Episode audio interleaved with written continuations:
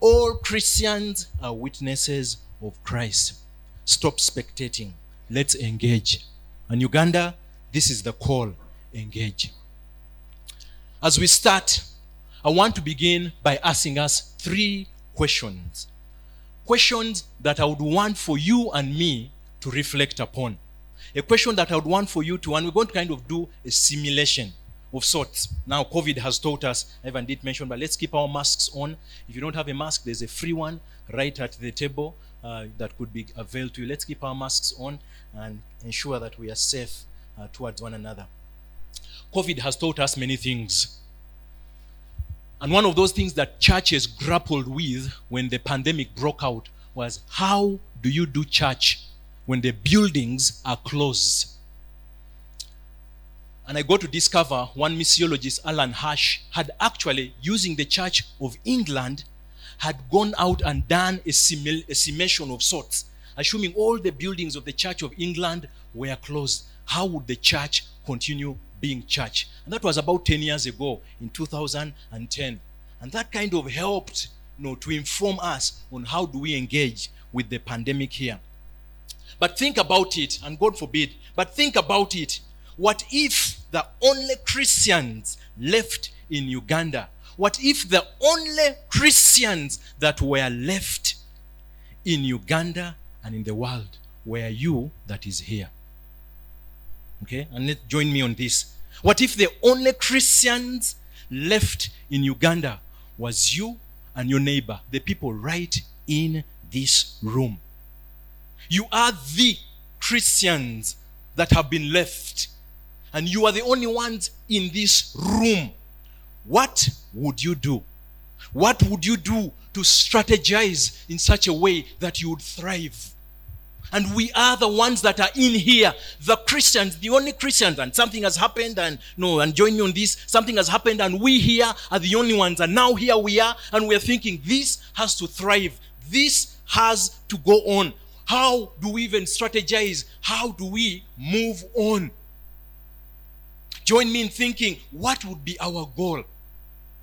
What would be our goal? If this was the entire no, we were the only one, the string upon which this faith in this nation kind of hung as the only Christians. Now you may be saying, ah, there are pastors here, there are people who have studied theology here, and there are people, no, they are pastors, they are teachers, and they are, no, probably the composition here because we are leaders uh, may be of different. But let's push it a bit further. In your church, where there is that mama who sells in the market, where there's that person who works in the bank, where there's that stay at home mom, where there's that individual who is a student, the only ones that are left, what would you actually do? What would you do to actually propel this to move on and ensure that this mission agenda is accomplished? Now, think about it. And I'm sure you'd begin thinking, how does this faith move on beyond this? This is what we see for the disciples. I am challenged by some of the giants on whose shoulders we stand. And in Uganda, one particular one who saw the state of the church and began to ask himself questions. At a time where the church was cold at a time where the church was seemingly dead. He asked, What is the cause of this coldness and deadness in the church? He asked, What can be done to reach the nominal Christians that were in the church here in Uganda? And he asked, What can be done to bring revival of missions in this nation of Uganda? Simeon Nsibambi together with his brother Blasio Kigozi, were right at the forefront of the East African revival.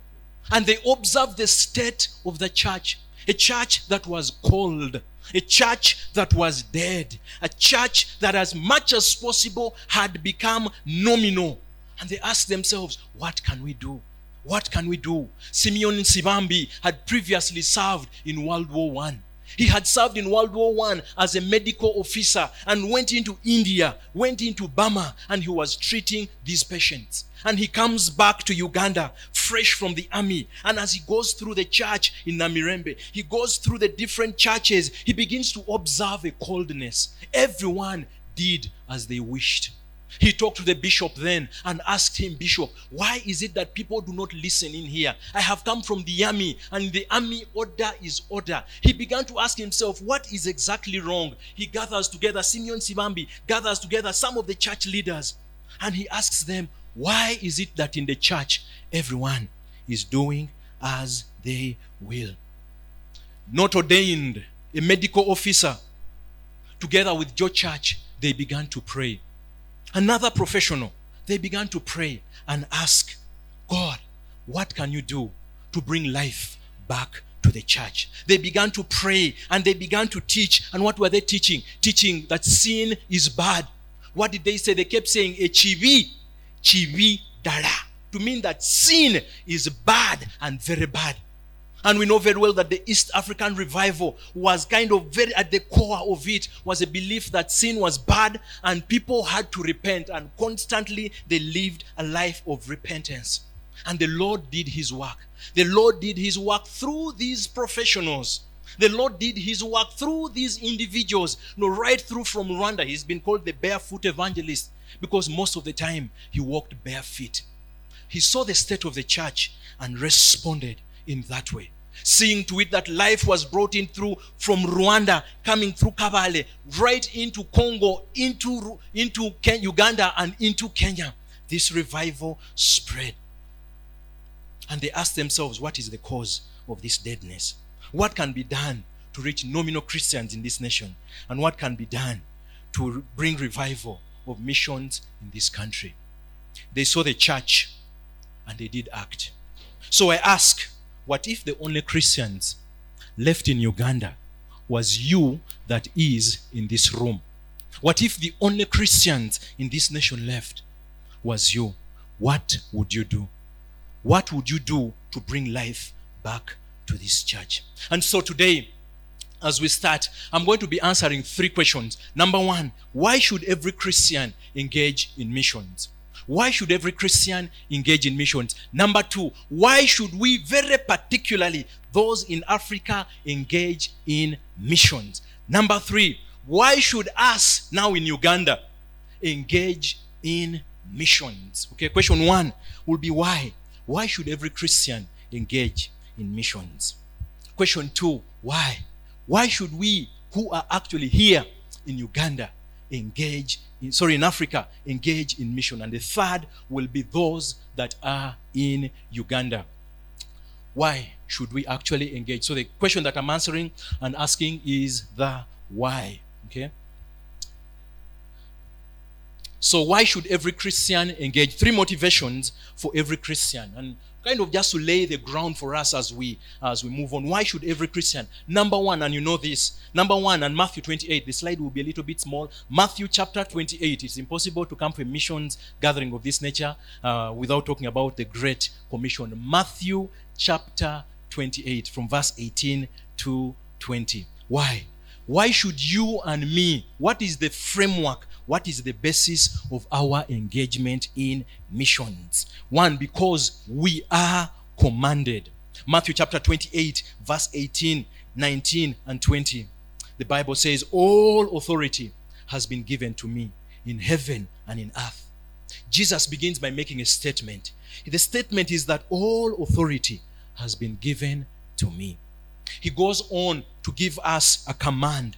He says, Go, therefore, and make disciples of all nations, baptizing them in the name of the Father, the Son, and the Holy Spirit, teaching them to observe all that I have commanded you. He gives them a command.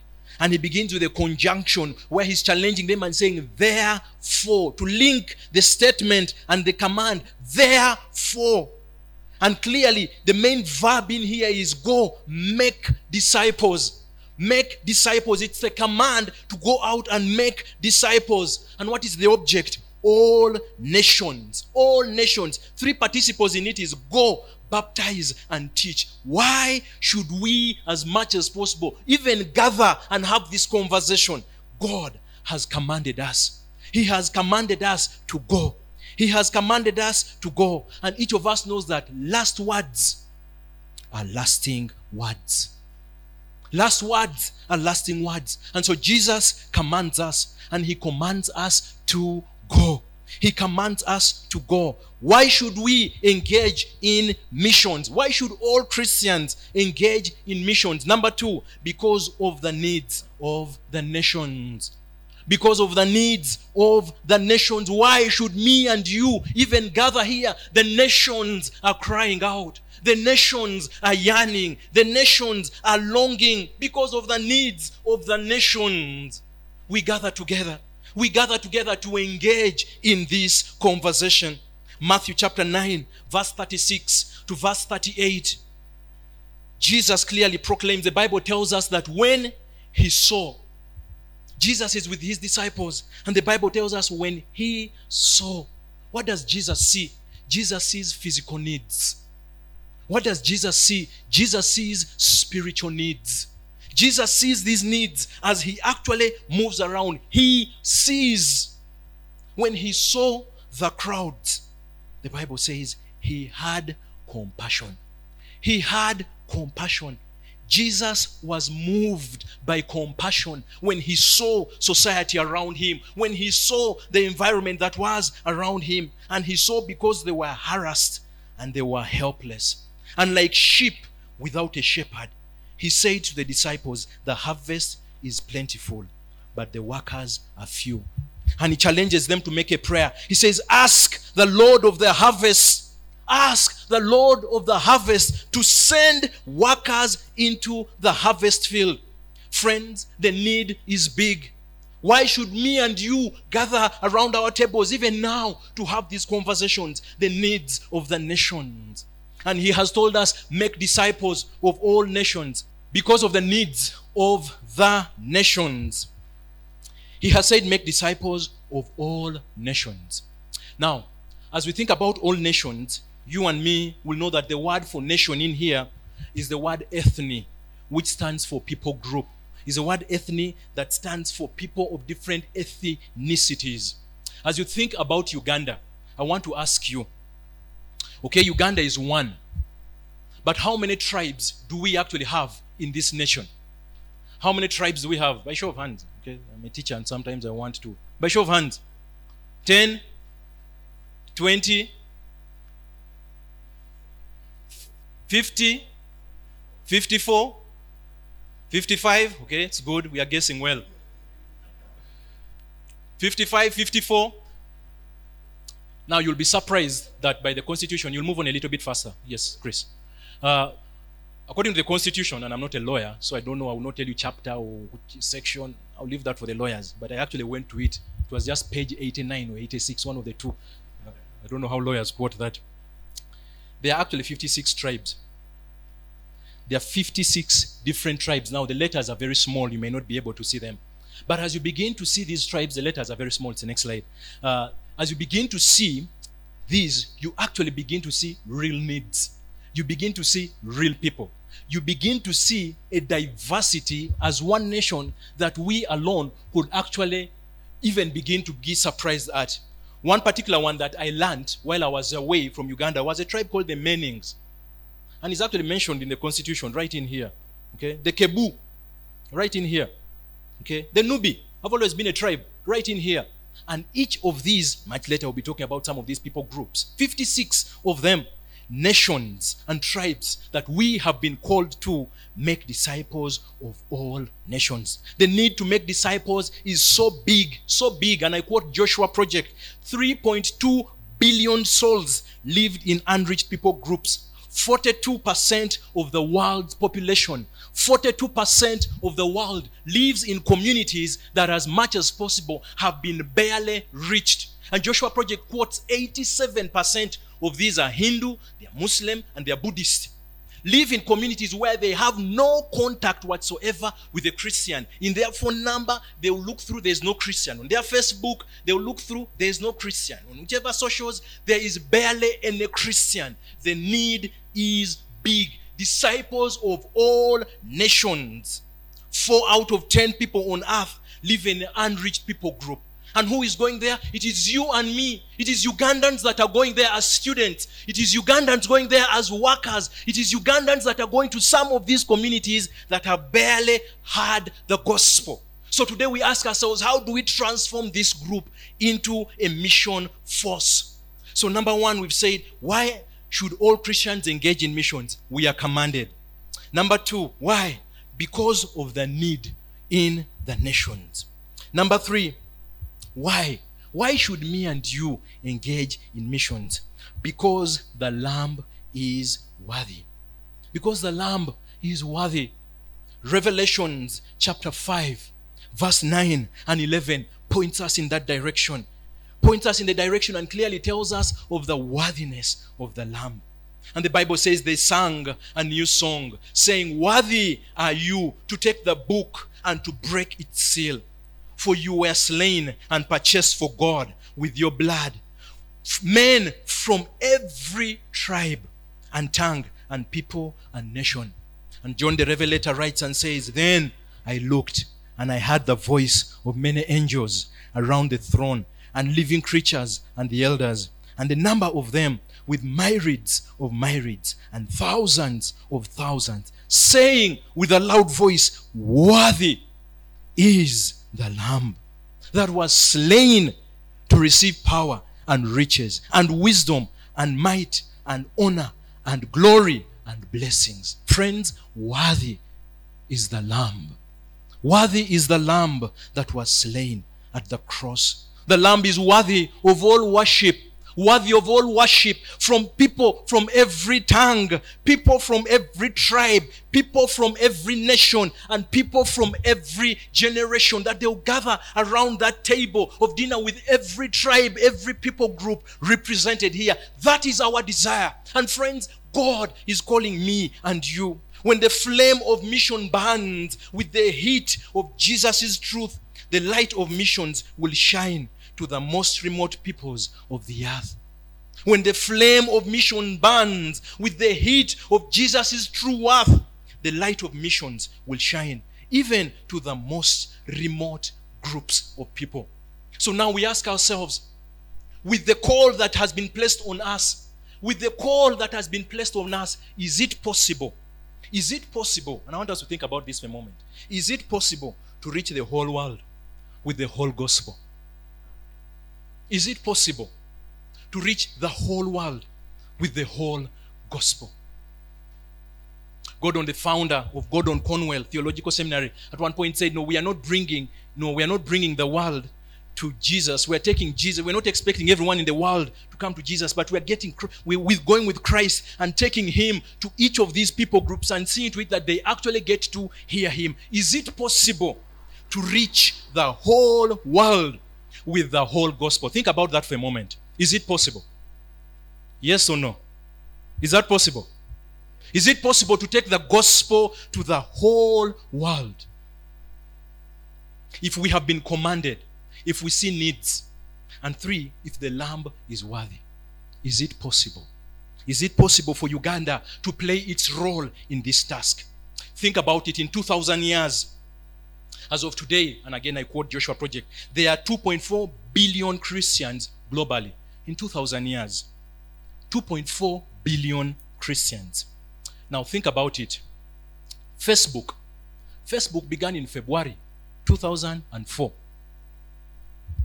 In 17 years, as of today, Facebook has over 2 billion subscribers. How did they do this? Think about it. Is it possible to reach the whole world? And probably you and me who's here is actually somewhere, somehow you're on Facebook. At least I know several of us. Somewhere, somehow. Let me see those on Facebook. I should have asked those who are not. that could have been more appropriate. 17 years. How did they get to 2 billion? As I was reading this, I thought of which word should everyone in the world know? Which word should everyone in the world hear? And I was very sure that probably somewhere, somehow, people, because people are very religious, they should be knowing, probably in the name of Jesus or some religious figure of sorts. Do you know the most spoken word in the whole world? Okay. The word okay has gone everywhere. And everyone, with the little they may know in English, somewhere, somehow they will say one word, they will all say what? Okay. And the second one actually surprised me. The second is Coca Cola. Now put Coca Cola in your mother tongue. It remains what? It remains what?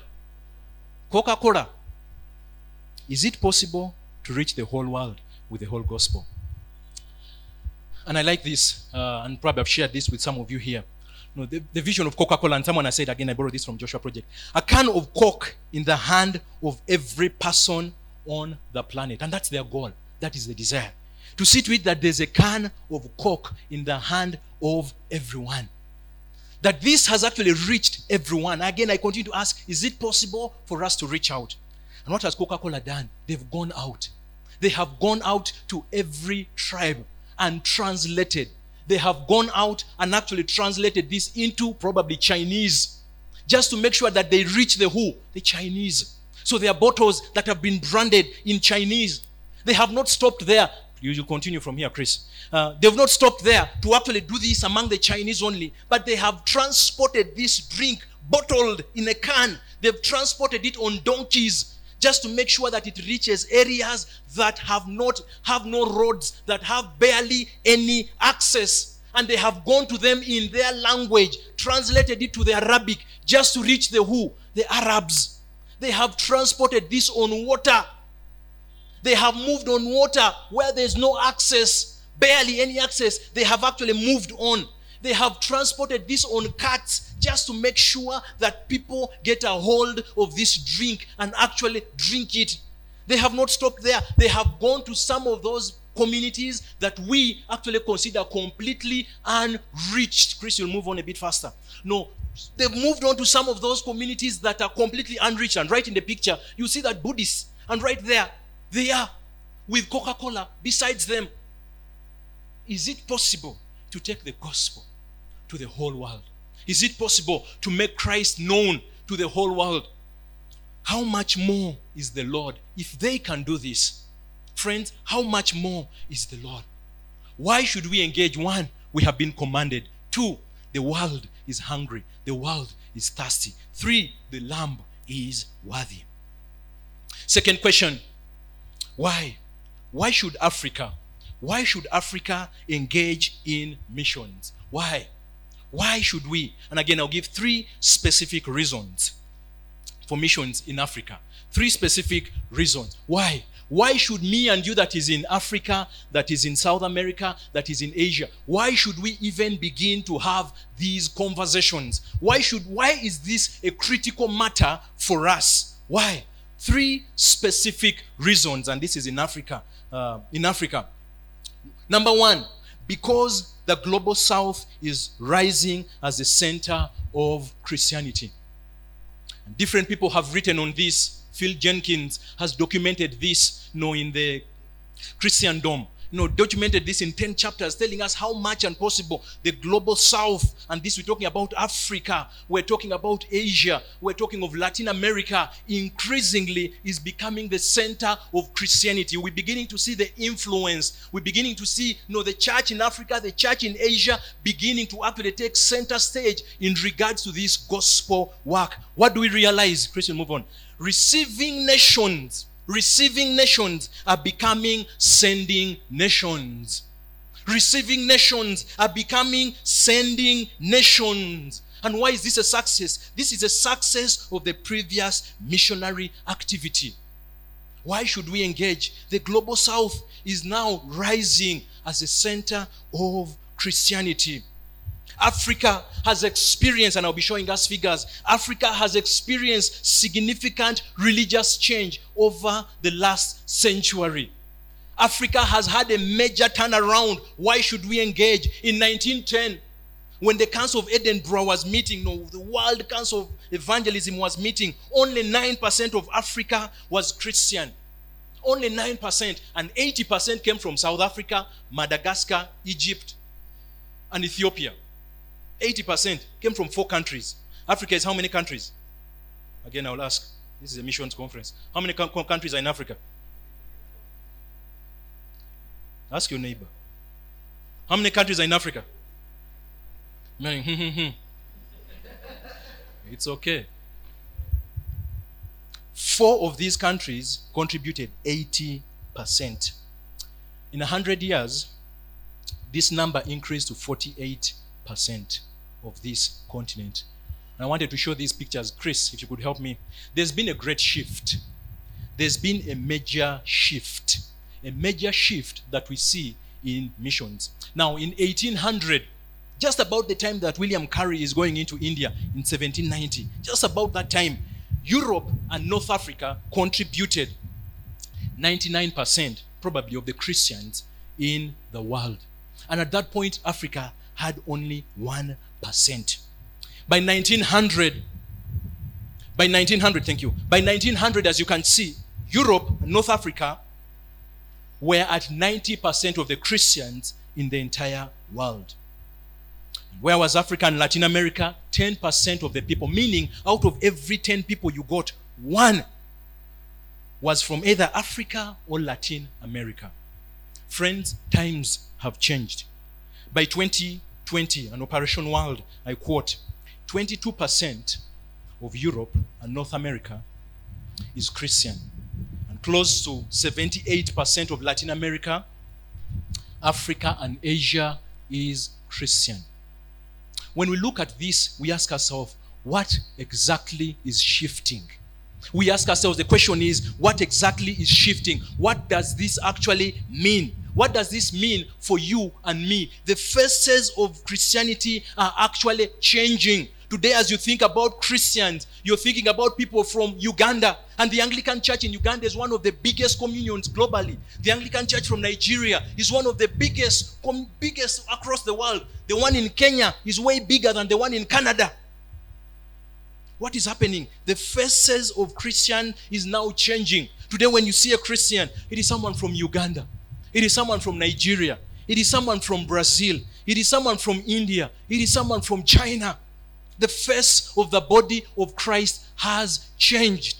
There's a shift. What does this mean for us? What does this mean for us? Now, here's the challenge Africa, while we, in one hand, we are saying is growing, the other charge is actually the contribution to cross cultural missionaries. The next slide, and I wanted us to see this. Today, as we speak, 36% of cross cultural missionaries 36% come from North America. 35% come from Asia, very specifically South Korea and China. 35%. And South Korea is really playing a very critical role in that. And even here in Uganda, you know, playing a critical role in this mission uh, endeavor. Europe is at 11%. South America, 5%. Oceania, 3%. Africa, on one hand, has the largest number of Christians, okay, and they quote 631 million, but contributes only 6%. That is a total imbalance that you have one of the highest numbers of Christians, and yet, in terms of contributing cross cultural missionaries, you have one of the least. What went wrong? Something is amiss somewhere. So while we are saying there's a shift this shift here raises several questions. This shift here has several implications. What precisely is happening then? Because where there has been growth in the church, there has been actually great movement in missions. What is precisely happening within the church? So, one, why should Africa engage in missions? Because the global south is rising and rising as a center of Christianity. Increasingly, we're beginning to see the voices of Africans being heard Men such as Conrad Mbewe, faithful gospel preachers, being heard across the globe. Being heard across the globe. Their brothers and sisters from Nigeria and other places that are actually being heard and taking center stage. Men like you know, Bishop Sentamu, you know, being influential in the church in England. Africa is rising as a center of Christianity. Why should Africa engage in missions? Number two, because Africa has an opportunity to partner and learn from Western initiatives. Africa has an opportunity. it has an opportunity to learn to learn from western initiatives that have been of previous why why should we engage because we have an opportunity to now learn from the mistakes, from the successes, and see how we can re innovate ourselves. And part of the conversation today is asking ourselves, how do we re innovate ourselves and say, okay, these were the mistakes, these were the errors were done, this was done well. How do we build on that? And so today, one of the big conversations that we're having is global professionals in missions. How do we turn lay people, tent makers, into a mission force? Now, there's an assumption today there's an assumption, and many people have said this, I've heard it being said, that North American missionaries know that the role of North American missionaries is actually over. And so, what is happening? The baton is being passed like from one continent to another continent. Number two, similar to this, is the assumption that North America and Europe are actually now totally inefficient to participate in this mission agenda. Let them only send money if they can send money, and the assumption is that once you send money, as Africa here, we shall hit it, we shall go everywhere. Our problem is money.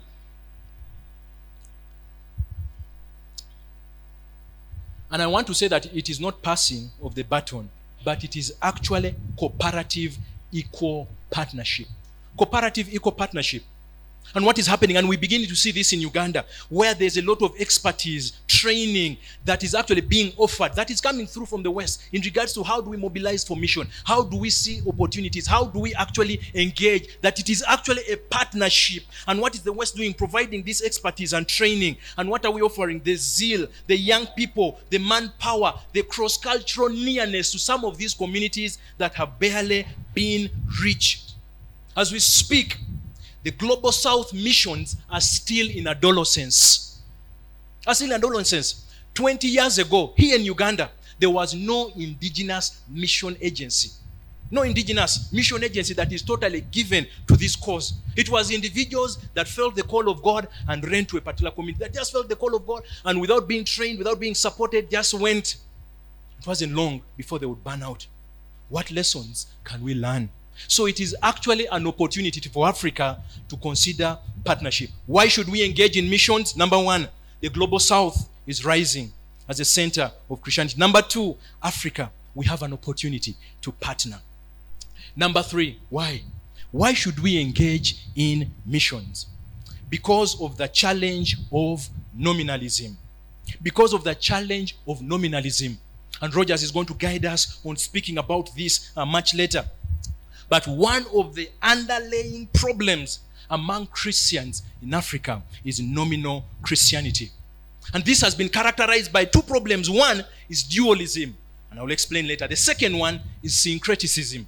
Now, in dualism, there's this whole belief that I am divided. No, that part of me, one part of my life is spiritual, and another part of my life is secular. So I can do some things on spiritual days.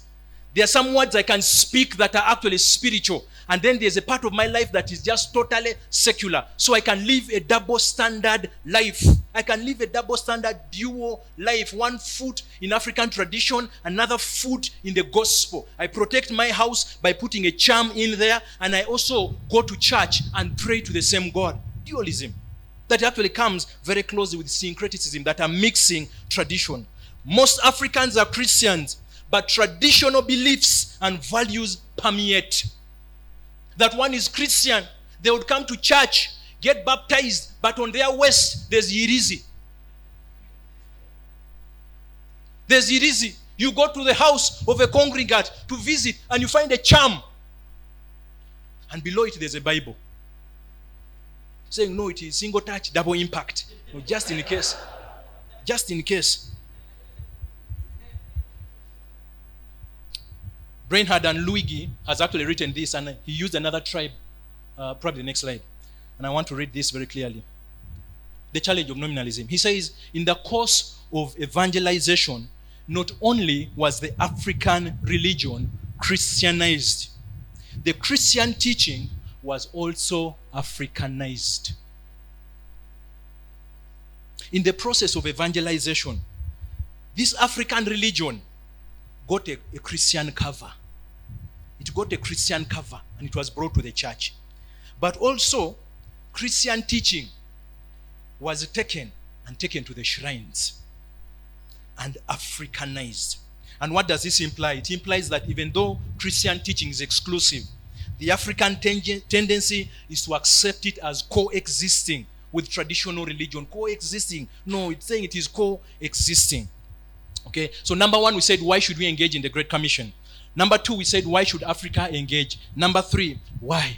Why should Uganda? What is our motivation? Why?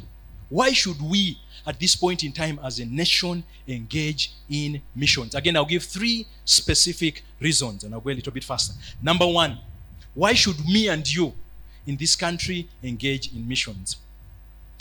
Number one is the nature of our population.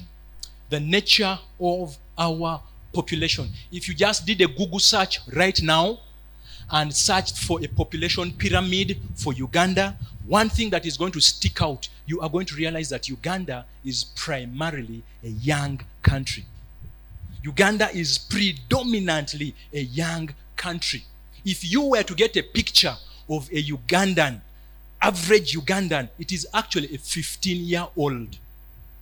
A 15 year old. Probably 15, 16 year old. We're talking of a child in senior three or senior four. Uganda is young. The population is extremely young. Why? Why should we? Because, as much as possible, this group here, this group, there's a lot of opportunity for us to reach out to them and proclaim the gospel unto them. Most of us who are in this room probably got to know the Lord as Lord and Savior in our childhood, below the age of 18. Why should we engage Uganda? The population is predominantly young. Only 4.6% of this country is above 65 years. So by the time you hit 55, 60, you are really in the extinct group. You are you know, very, very far. And who are the majority? It is young people. And where are they? They're in schools. Where are they? They're in our communities. Where are they? They're in sports betting. Where they? They are in our they are riding bikes. Where they, they are around us here. Why should we engage? These are young people that can be turned rather than being a problem, they can be an opportunity. They are, can be that mission force that will offer that thrust. Every 20 years, every 20 years, and I've studied this quite a bit, every 20 years, the population of Uganda doubles. Every 20 years. Right now, as we speak, Uganda is about 46 million. Okay? About 46 million people, and this according to the World Bank. About 46 million people are actually in Uganda, and there's a point. By 2040, Uganda will be at about 74 million. Now think about this.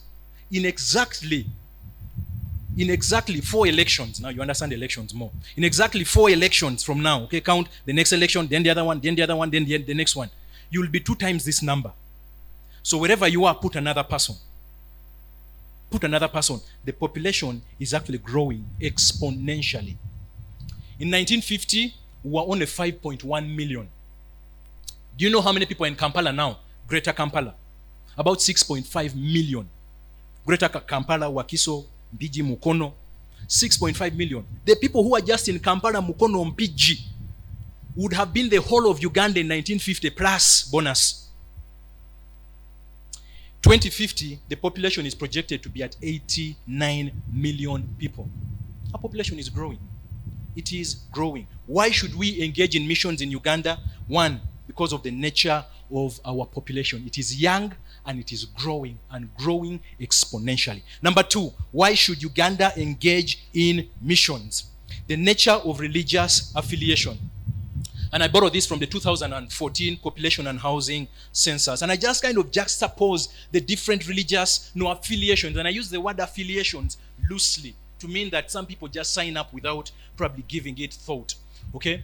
If you can see and see clearly, you will notice that Christianity in 1991 was actually 85.4. 2002, 85.2, dropped by 2%. And in 2014 was 84 0.5. Okay? The Muslim, and I would want to be keen on that, think about it 10.5%.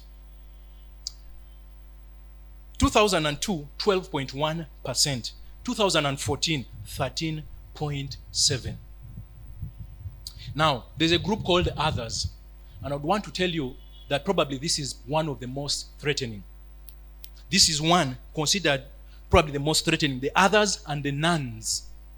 They are groups of people that have given of themselves selflessly. Selflessly. One particular group right here in Kololo, next to the airstrip, mobilizes professionals for whom families actually paid. Mormons that are right in here, their offices at, at, at, Nakawa House as well, mobilize individual families that are sending out professionals that will wear black and white and move around in our communities. That group is growing significantly. That group is growing. The others that are probably not even counted of these are individuals that are probably popping up by themselves that are actually silent. What does this imply for us? Now, we would glory and celebrate that we are majority Christian nation, but you and me know that this raises lots of questions of the authenticity. That if two out of every 10 Ugandans were non Christians and eight were Christian, every Ugandan you meet on the street, on the road, at home, eight of them were Christian, would this nation be this way? No. You know that you know that? So this alone raises lots of questions. Why should Uganda engage in missions? One, the nature of the population. Two, the nature of our religiosity, our religious affiliations. Number three, why should Uganda engage in missions? The nature of Uganda's church history. Friends, we stand on shoulders of giants. We stand on shoulders of men and women that gave themselves selflessly. They set for me and you an example. And that is the example that this generation ought to emulate. That is an example that me and you ought to emulate. I have said this before and I'll repeat it. The history of Christian missions in Uganda has been a cycle. It has been a cycle, a cycle that is repetitive. God has been at work in Uganda in three ways. Number one, persecution. Number two, he has been at work through revival. And number three, he has been at work even in moments of nominalism. Now, when does Christianity come to Uganda? Two men set a sail. No, 1875. H.M. Stanley comes to Buganda and he's very convincing. He speaks to the king and convinces him of the gospel. He writes a letter puts it in a Frenchman's boot, and two months it reaches Mombasa and goes into the UK. And it is published the 14th of November into this big newspaper. They urge, the call for missionaries to come to Uganda. Eight men sign up. They sign up when they hear the call, the, nest, the need for missionaries in Uganda. Eight men, a carpenter, no, a soldier, a architect, no, and only one was probably a clergy, set a sail and set a sail to come into Uganda. The leader of this group, before they actually came into Uganda, told the committee that was before him, he told him, six months from now, you are going to hear the news. You are going to hear the news that one of these eight men would have died. And he says, immediately you hear the news that one of us has dropped dead, send reinforcement immediately. And it wasn't long before he had finished that statement that seven of the eight died less than two years. Less than two years.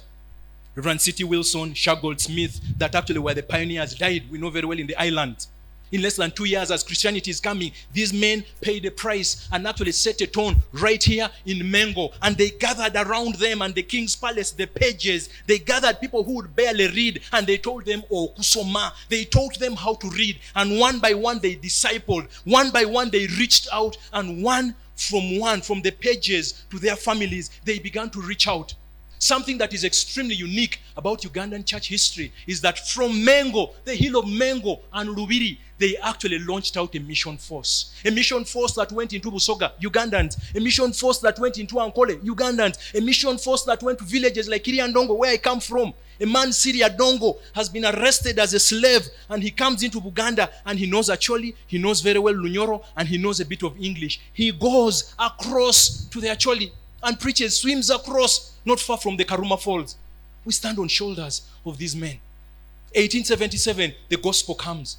It comes into this nation, and that set a tone. It set a tone for this nation, despite the fact that in 1896 the king wasn't happy. The king wasn't happy for this new faith because it was beginning to twist people's thinking. This faith was beginning to alter people in their lifestyle, and he begins to question them. And Kabaka Mwanga slaughters one after the other. And you and me know the stories of how young young men such as Kizito, 14 year old, his uncle is Mukajanga, the chief executioner, is asking him, Please, can you give up your faith? Give up your faith, I will help you. And he tells him, No, I have decided that I'll follow Christ. I've decided. And one by one, they are killed in Munyonyo, they are killed in Owino Market, they are killed no in Mengo, they are killed in Namugongo. They lay their life down in the midst of persecution. God has been at work. God has been at work even at a time in the 1880s, no, 1888, about that time where there was religious confusion among the Christians and the Muslims, and they were all contesting who takes over Uganda.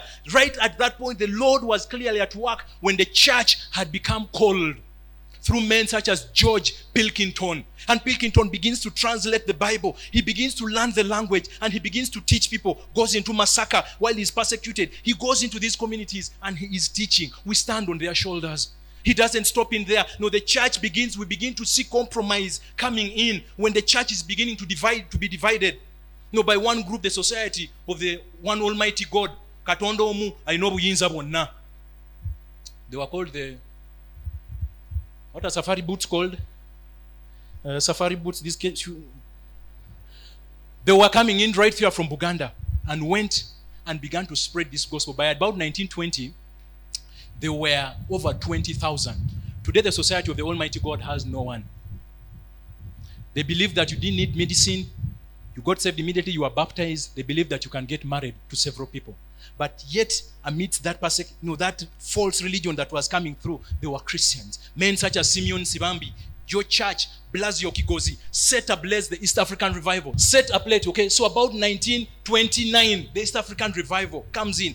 By this time here, we know very well that uh, the Orthodox Church had actually already come into Uganda, but right in this period here, the East African revival sets ablaze. And it sets this nation ablaze. The gospel is proclaimed. We stand on the shoulders of these men. At a time where the church was beginning to go down, really go down, and politics had actually begun to divide the church. The Roman Catholics belonged to DP, and the Anglicans belonged to UPC. The church is caught up in there. That is when we begin to see other evangelical denominations come. 1950, Glad Tidings missionaries from Canada come in here. About 1960 or so, the Baptists begin to actually move into this nation. About that period, PAG begins to move into this nation. So, on one hand, the church is growing cold, but on the other hand, the Lord is clearly at work. 1971, one of the major highlights of Christianity in this country was a persecution. Nine years, nine years that were years of terror years of, of, of terror when the church was forced to go underground. 28 Christian denominations were suffocated, 28 Christian denominations were closed. But yet the church continued to thrive. The church continued to thrive at a point where it was illegal to preach the gospel. And you hear of men such as Situka, one particular fellow who loved to preach, and he would go preach, preach, preach, and preach with his drum, drum, drum, one, two, three, and sings. People gather, he preaches, and immediately soldiers are coming, picks up his drum, runs one by one, they actually stood. And the church under Idi Amin played a very critical role for men such as Janan Luwum, for men such as Bishop Sentamu, played a very critical role, such as you know, is considered the Festo Kivengere, played a critical role in raising these men here. Festo Kivengere writes a book, I Love Idi Amin. And why is he writing it? Because the gospel has shaped his life, yet in the midst of persecution. The Lord continued to work in the 80s, we begin to see the rise of this whole Pentecostal and charismatic movement that takes over from about the 1980s, 86, and this spreads. And right now, I think we live in a period where everything seems relative. So, three major points for this period that sticks out for Uganda for me. One, the murder of the Uganda martyrs, and we've seen that. The second, the East African revival. And the third is actually President Idi Amin. These three and I could explain a little bit further, could actually sh- have shaped the history of this nation. Friends, we stand on shoulders of these giants. Now, what are the excuses? Having heard why you should be involved, uh, why every Christian, number two, why every African needs to, number three, why every Ugandan needs to be involved in mission. There are three excuses that we normally give, three of them. Three of them, and these ones I have heard them. I've not done any empirical research, but I've heard them. Number one, people would think we have finished reaching, we haven't finished reaching our own village. We have not finished reaching our village, our village. We have not finished. So why would we even think about Pakistan, China, and all those other places? Why? Why would I? So I say, My tribe, my neighbors are not yet saved. So I begin to go to others. Ye now a pastor. Excuse one. Excuse two. We are very poor. We have no money. And there's a belief, put it wrongly, Africans are only receivers.